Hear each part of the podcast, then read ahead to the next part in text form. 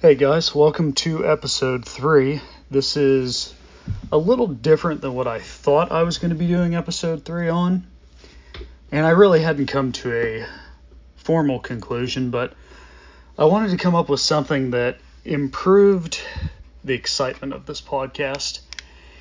And so I jumped around from a couple different topics, and I wanted to be something positive because it's Monday, and I'm sure a lot of you are like me and have a a regular job that has probably become quite a bit more demanding in the last year in various ways. Um, probably mainly working from home, or if you don't work from home and you do go to the job site, you have things like wearing a mask and checking into work through some sort of an app that says yes or no to all these different questions regarding fevers and coughs and stuff that before a year ago, we really didn't worry about all that often. And as you can hear, my computers are going off in the background because I'm just taking a short break because I want to talk about the 125 YZ specifically that I've had for a couple years now since January of 2019, and I've done two separate builds on it. So if you're ever on Vital MX and you run across my either my bike checks or my bike builds, depending on how familiar you are with the forum, you'll see that I did a Aaron Plessinger replica in 2019, and then I did basically a a custom unique look for last year for Supercross Futures called the Still Smoking Fast House YZ125 for obvious reasons. But I haven't ever really got into detail with anyone on what I did with this bike, um, the first or the second time. So I thought I would just pull up my Vital MX bike build and kind of go through it and explain the randomness behind some of my babbling that although it's not really babbling it it's a lot of reading and I don't know if that's really how the world works anymore. I operate that way because of what I do for a living in supply chain, but if you look at things like Instagram, it's a lot of pictures, and I find when I click on a on the more tab and I get a lot of text, I skim it, but I don't necessarily read it in its entirety like I would if I was reading a novel or a magazine article or something for work. So, if you go and find my still smoking still smoking fast house YZ125 bike build thread, you can listen to this podcast as you scroll through and you'll know what I'm talking about. So, in the previous two podcasts, I mentioned at one time or another that I had a KTM 125 SX at one point, and I really liked it because the chassis on that bike would flex in a way that I didn't understand. And for a 200 pound rider, as I basically between 185 and 210 is where I've been over the last couple years. And I didn't understand what I was feeling in that bike at the time, and part of me kind of wishes I'd have hung on to it and bought the YZ just for cash. But at the time, I really didn't want to have three bikes sitting in the garage, um, and so I traded the KTM off for it. And so basically, if you ride a KTM with a steel frame or a gas gas or um, even a Husky, I would imagine, be very similar. Keep that in mind. If you're feeling that bike flex underneath of you and it feels different from an aluminum frame, give it some time and ride that bike on a lot of different tracks and on a lot of different terrains and really try and understand the benefit of that that flexion because it can really benefit uh, the amount of toll the bike takes on you throughout a moto or throughout an enduro. I haven't done any enduros in quite a few years, probably over 10 years.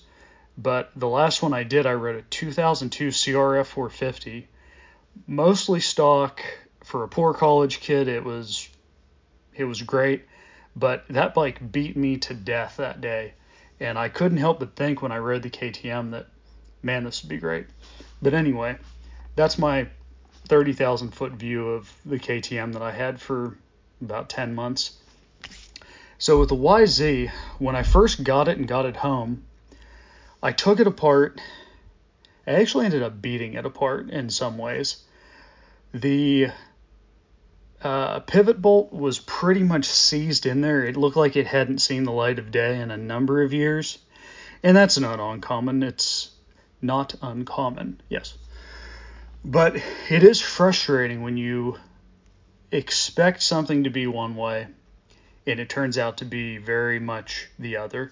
A lot of neglect and or just really a lack of grease. That's all it comes down to is pull that thing out of there, throw some all-purpose grease on it. Specifically, I think right now I have Maxima waterproof here in the garage that I got through the Moto delivered box. And you really need to consider before you jump into a bike build the types of chemicals you have sitting around namely number one for your health sake. Make sure you wear nitrile gloves. Make sure you wear a respirator. Do not take a chance on inhaling or absorbing this stuff. And i'll elaborate further maybe in wednesday's episode um, about how i think that affected my life and changed it dramatically for the better part of forever and specifically in the last year but so with the YZ, as I said, I beat the pivot bolt out. Um, I beat the pivot bolt out and ruined it because it was already ruined. It was seized and I believe it was bent. Um, it did not roll straight across any flat surface. So, in order to save the frame and not risk nicking any of the aluminum with cutting it out, um, I opted to just uh, sacrifice the bolt and order a new one, which never really hurts. But come to find out, both of the axles were also the same way. And I went brand new on both of those because after I got them out, the front one mainly, and if you scroll through this thread, you'll see in here the initial pictures just show your standard sale photos. And I actually took these in front of my own garage door um, back in Midland, where I used to live. And really, when you're looking at a bike on Craigslist, this is a pretty good deal. Now, of course, when you're going to go through, it depends on what level of maintenance you're going to do. For me, I really didn't care about how much uh, neglect this bike had seen because I was going to go through and check everything down to the last spring and washer. So keep that in mind when you're looking at bikes on Craigslist. If you're not going to do a full blown build, you might want to shy away from something like this. Uh, one of the pictures you can see the shock bumper is basically dry rotted and missing pieces. Um, it's hard to tell with the wheels, but the wheels were in good shape, but the spokes, like if you wanted to reuse those, if you've watched any of my recent videos, these are the wheels that I'm using on my YZ250 build, and I ended up cutting this set of spokes out because at the time I just you're talking about soaking each and every nipple in penetrating oil and they may or may not come out and be salvageable. And with the price of um, wheel kits out there that you can buy parts for, you might as well just put new spokes in. It's really not that expensive. You might have a hundred bucks wrapped up in one or two wheels. So moving on from there, you can see my radiators were the the louvers had some waves in them, which basically just told me that these radiators were pretty well banged up. And I had a plan for that going in. If you're into bike building this deep that you found this podcast and you're on Vital MX, you already know about David Pingree and Cameron Nemila and Adam Panginelli and Jeff Walker and all the guys that have way more followers than I do and way more um, visibility and chances are, if you follow those guys closely, you've seen ICW's logo on radiators. And so for my YZ125, I sent my radiators off to them and had them do everything shy of modifying them um, to hold more coolant because I didn't really plan on getting this bike that hot. I have no real intention of riding this thing in the woods ever or off road, off road. This is mainly a motocross and supercross bike. But what I did have them do in the event of a big get off, I had them brace and strengthen the welds after they straighten these. And basically, if you go on eBay and really do your homework on radiators, there's a lot of good, um, let's call them bones. As we move forward in these podcasts about the bike building, I'm going to refer to parts with potential as bones for bikes. And so these bone radiators that you can buy, like the ones I just got for my YZ250 build, they're going to be ugly. They're going to be dirty. They're going to be bent and twisted and cracked. And the cool thing about ICW is he can fix. I haven't had one yet that he couldn't fix. And I'm about to send him uh, the one off my 17450 that I twisted last year at Supercross Futures and just have him straighten it up that way in case I do ride this bike more or if I sell it, I either give the radiator away with it or I'll sell it on eBay as a um, as a maintenance radiator and it's better than buying a new one because a new one is upwards two to three hundred bucks, I think. So anyway, that is my. I actually really get excited about that because you can take something that would otherwise go in the trash, and because of their service in North Carolina, you can get something really cool back that's actually better than if you just trashed the old one and bought a new one. You get one that can really stand up to an actual beating. So as you can continue down, uh, you'll notice this bike had Pro Taper handlebars on it. I don't dislike a 7 8 bend, but as I've gotten older and I've gotten bigger, um, mainly muscle to fat ratio, I'm like right around 195 just for discussion's sake. And I find that sometimes there's too much flex in the 7 8s, and I just don't personally like the feel.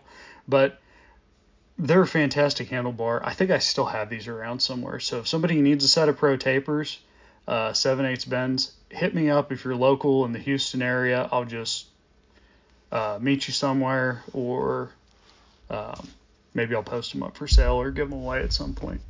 But anyhow, uh, I did switch to Renthal twin walls. I've run a CR high bend with the crossbar, and I've also run a YZ twin wall uh, with the crossbar.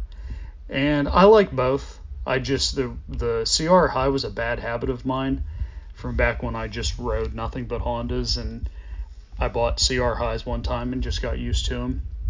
But as you can see, as you progress through this build thread, there's a lot of things on this bike that were like the frame was very clean for a used bike for 2006. Um, a lot of the wiring was in acceptable shape. I will probably start to replace pieces of this wiring harness as I move forward in either keeping this bike or if I do go and sell it or something like that. Um, the suspension, I sent it to Factory Connection because I have worked with them in the past on a few of my other bikes, and they've got a good setting for me for the two stroke. It's plush, but I haven't blown through the stroke. And being that I am a heavy rider for a 125, that speaks volumes to me because I have the confidence in my suspension that I can put 40 to 50 hours on it before I have the fluids changed and everything checked and I know that I'm not going to do any damage to the actual components themselves. So, aside from that, the plastics, I don't get too hung up on that because I usually go and buy a different plastic kit, sometimes ones that include even the fuel tank. And so with Yamaha's, Clarke with an E, as David Pingree has pointed out in several of his videos, is an awesome alternative to the standard blue tank. If you're looking for white, yellow, or black, you can get them. They're a little pricey. I think you're looking around 250 to 350, but if you're really going for a unique look, and I've seen some bikes and everybody has their own opinion, so uh, before everybody starts freaking out that I said this, if you're not going with a blue theme, get a tank that it matches because it does look goofy if you put like say a yellow graphic on a blue tank and it should be an actual yellow tank. But that's just my opinion. Don't have to take my word, but just my two cents on the matter.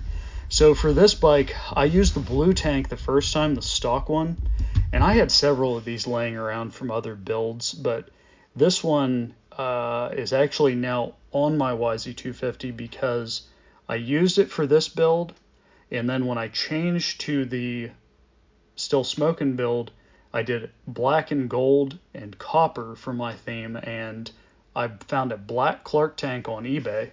So if you are looking for another tank color, make sure you check out eBay and really do some investigating with your searches. Try different combinations of words.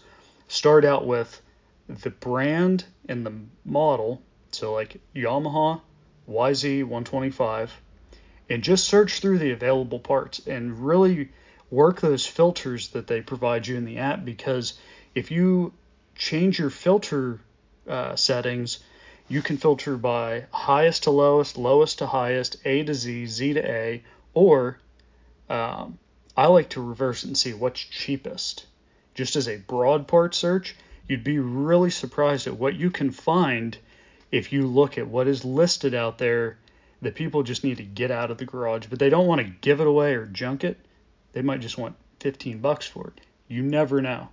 I was able to pick up my black Clarke tank, I think, for like 150 bucks I had to do some cleaning and peel some graphics off, but and I think I blasted the the uh, aluminum cap that came on it and painted it black, but it beat the hell out of paying 300 and some bucks just to change the color of my tank.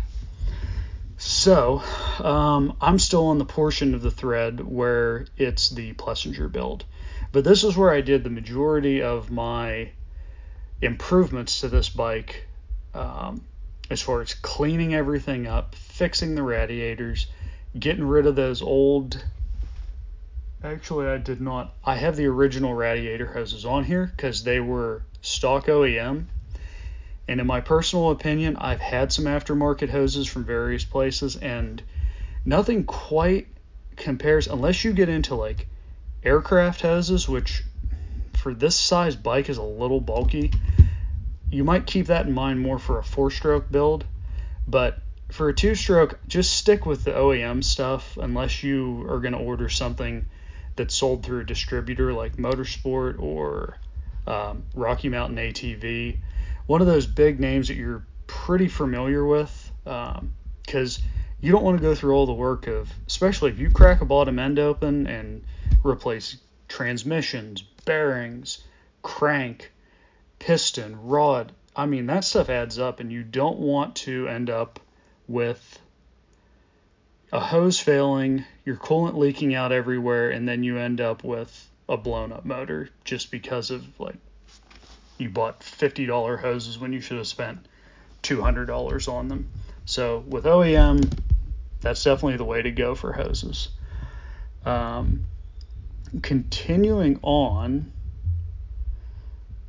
it's basically a list of parts. You'll see that I had a Works Edition pipe on here. And I changed my factory clutch and ignition covers to Boyesen, which I like them because they are they look cool and they're pretty much bulletproof. I've never been able to damage one on a a normal way of riding. Um, I did go with a Vortex sprocket initially for my, because this was an outdoor build. Had a Renthal chain. Um, I believe that maybe the same one I still have on there. These ASV, uh, I think these are the Series 6 levers. I would definitely give those a shot. I like the finish on them. I like the the slimness of them, and the pull is like butter. And that really has very little to do with the lever itself, but the combination of this lever with the OEM uh, cable and a stock clutch was really it felt so nice and it still does because I ride the same setup today. Uh, you can see there's Renthal oversized bar mounts there. There's OEM uh, engine parts. The only thing I run differently now is I don't run a stock piston anymore. Um, I run a Vertex that is matched to my cylinder uh, just because that was what Tom Morgan Racing recommended when I did that mod. So let's talk a little bit about that. Um, my cylinder and piston weren't showing any signs of detonation yet, or I'm sorry, my cylinder and head. Um, I replaced that original stock piston because I've learned my lesson about not doing that. But I sent my cylinder and head off to Tom Morgan last December of 2019 before pandemic and everything to uh, to have it port and polished. I wanted a little bit bit more zip out of the 125 because it's not that I don't believe in big bores. I just having grown up during the tail end of the two stroke era, like the golden age, I just cannot bring myself to bore out a an OEM cylinder. It was 125, it stays 125 for me. Not to say that I wouldn't buy an aftermarket kit and try it out occasionally, but for what I like to ride, Tom Morgan offers the port and polishing and the cylinder repair and the milling and cutting of the head. And if you go through these pictures in here, you'll see before I coat these engine parts, specifically the cylinder and the head, I can show I've shown the pictures just what a beautiful like almost artwork he does. When you send off your original equipment and you get it back, it's to me breathtaking. So moving on, um, that was just the original parts improvement. I use Dunlop uh, tires, usually the 33s. There's some pictures of the engine when I first pulled it out. Um, ultimately, up there's pictures of the ICW radiators from January 30th, 2019 is the timestamp on this post. But that's how they looked when I got them back. That's how they look now. And I have never cartwheeled this bike or anything like that. maybe I've been down twice, just washed out in a corner, but for the most part, these things still look exactly like they did in these pictures. So you can see with the swing arm, and I'm a, a big proponent of keeping your bike aluminum, bare aluminum, but I also have had ambitious moments in the past where I have blasted everything or prepped it. Even though it's not the right way, I did use a wire wheel the first time I did the swing arm, and it's it still holds today. Um, it holds this, as you can see, it's primed army green, and that was an aluminum primer that I found at AutoZone. I primed it and then I Duracoated over it, which you can see in the next pictures, the gloss black and it still looks like this today. So if you're looking at coating your frame and swing arm, Duracoat is a good option. Just as always, follow those safety procedures and wear a respirator or use something even better to separate your breathing air from the uh, from the process of spraying, blasting, coating, prepping. Don't breathe the stuff in. So the next standout photo of the frame is when I did it in royal bronze. And I wish I had left it this way or redone it this way because I really like this color. And I just, I've never found anything better. I like the copper that I have now, but it's a little too reddy brown, whereas this was more of a gold, subtle, metallic look. Uh, so this is just my personal favorite in the past. So continuing on, at the time I did not actually split this bottom end. Um, I later on later on did replace every single bearing in this motor. If you get all the way into the next few pages, when I did the the Fast House build in 2020, tail end of 2019, you can see um, where I expanded on taking the motor apart, blasting all the bare aluminum, coating it, and then putting it back together with all the brand new bearings and replacing anything that was horribly worn out. Um, there is a shifter arm in the 2006 YZ125. I'm not exactly sure what years it leads up to, but basically, if you have anything from 05 forward, I do know that the ar- armature in the shifting mechanism that is under tension from the little spring, you need to replace that with the updated unrecalled piece. So they recalled the original arm that and it basically it fails, your transmission turns into shrapnel and basically your engine is toast. And it's a very cheap, inexpensive way of avoiding catastrophic engine failure.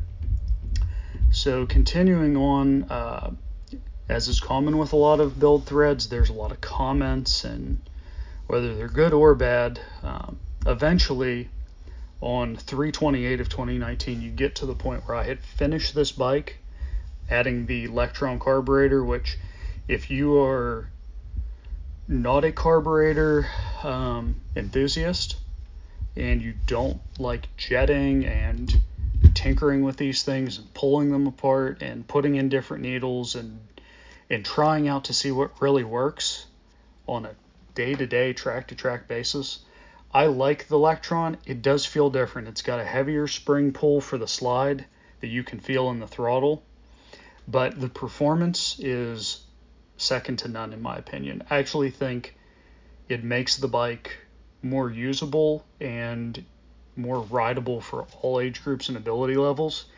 And so a faster rider is going to be able to use that ease even more to their advantage. And then your not so fast rider is going to have an easier time at not fouling plugs, not stalling, not lugging, the various things that you run into when you're trying to learn to ride a two stroke and get faster on it.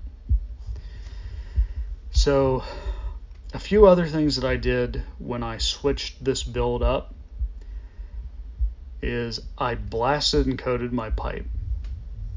Basically, what that's going to do is it's now going to require me to do a lot of wheel buffing and a lot of work to get it back to the bare metal finish that it once had in the the um, kind of polished look, but not the platinum plated look.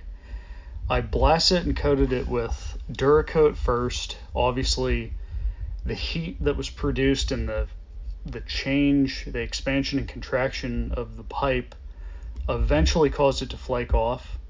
So I decided to try it with uh, Cerakote, and it stood up for about two hours when I first got here to Houston and rode in uh, at Three Palms.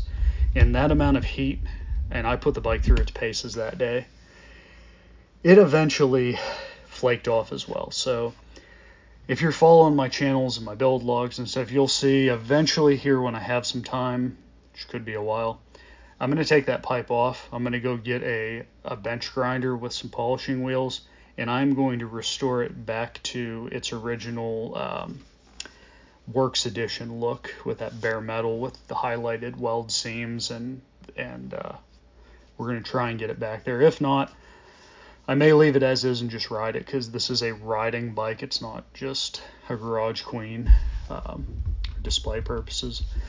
But as you move forward in the build log, you'll see I mock up the motor with uh, without internals once I have everything coated. Um, a lot of black and copper there. I eventually, um, I was very careful in reassembling this bike because I did not want to forget anything and have this motor come apart because I had probably a good 200 hours in it at this point between the two builds and you can see on February 3rd of 2020 last year, um, I had the motor together on my motorsport motor building stand, and it's it has never looked better in my opinion. Um, I would have gone with different colors to be honest with you, and I actually probably wouldn't have coated the main cases or the cylinder, but at this point, I was really happy with how this turned out. So if you're into this kind of look and you're not going to race this bike on a national level, whether it's pro or amateur, by all means, go for it and make it look unique. Do whatever it is that excites you that like when you have a good vehicle that you really like, it's hard to walk away from without looking back. And so that's what I go for is can I walk away from my bike without looking back at it nine times? If I can, I probably need to get another one and do a different project because it's not exciting me anymore. Um, but that's just me. So the pictures following the engine sitting on the stand outside show the cylinder and head with my Tom Morgan stenciling as to when he did the work. what the cut and port and polished head looks like. Like I said, it's to me, it's artwork. Um, then you have the photos in the same spot out behind my old Midland house of my basically completed my two stroke fast house um, still smoking bike build and i just i really i like everything about fast house's lifestyle brand and the two stroke stuff being that i'm 32 and i was 16 years old when two strokes were at their heyday and I finally coerced my father into getting letting me get yet another one after the 2001 YZ debacle. Um, they just I have a hard time letting go of the two strokes because they are just so much fun and and they have a, a nostalgic draw for me, especially when I take something and I don't really know how it's gonna look as the final outcome as I have things coded and I have custom graphics made off of basically the guesses and the the mental imagery as I put this bike together in my head in my own um, virtual workshop. It's just this is why I build these bikes because when they come together and they actually look as good, if not better, than I hope they would, and I get positive feedback and it excites people and they ask me if I'll ever sell it. That's just that is why I try and build unique things that aren't just run of the mill replicas.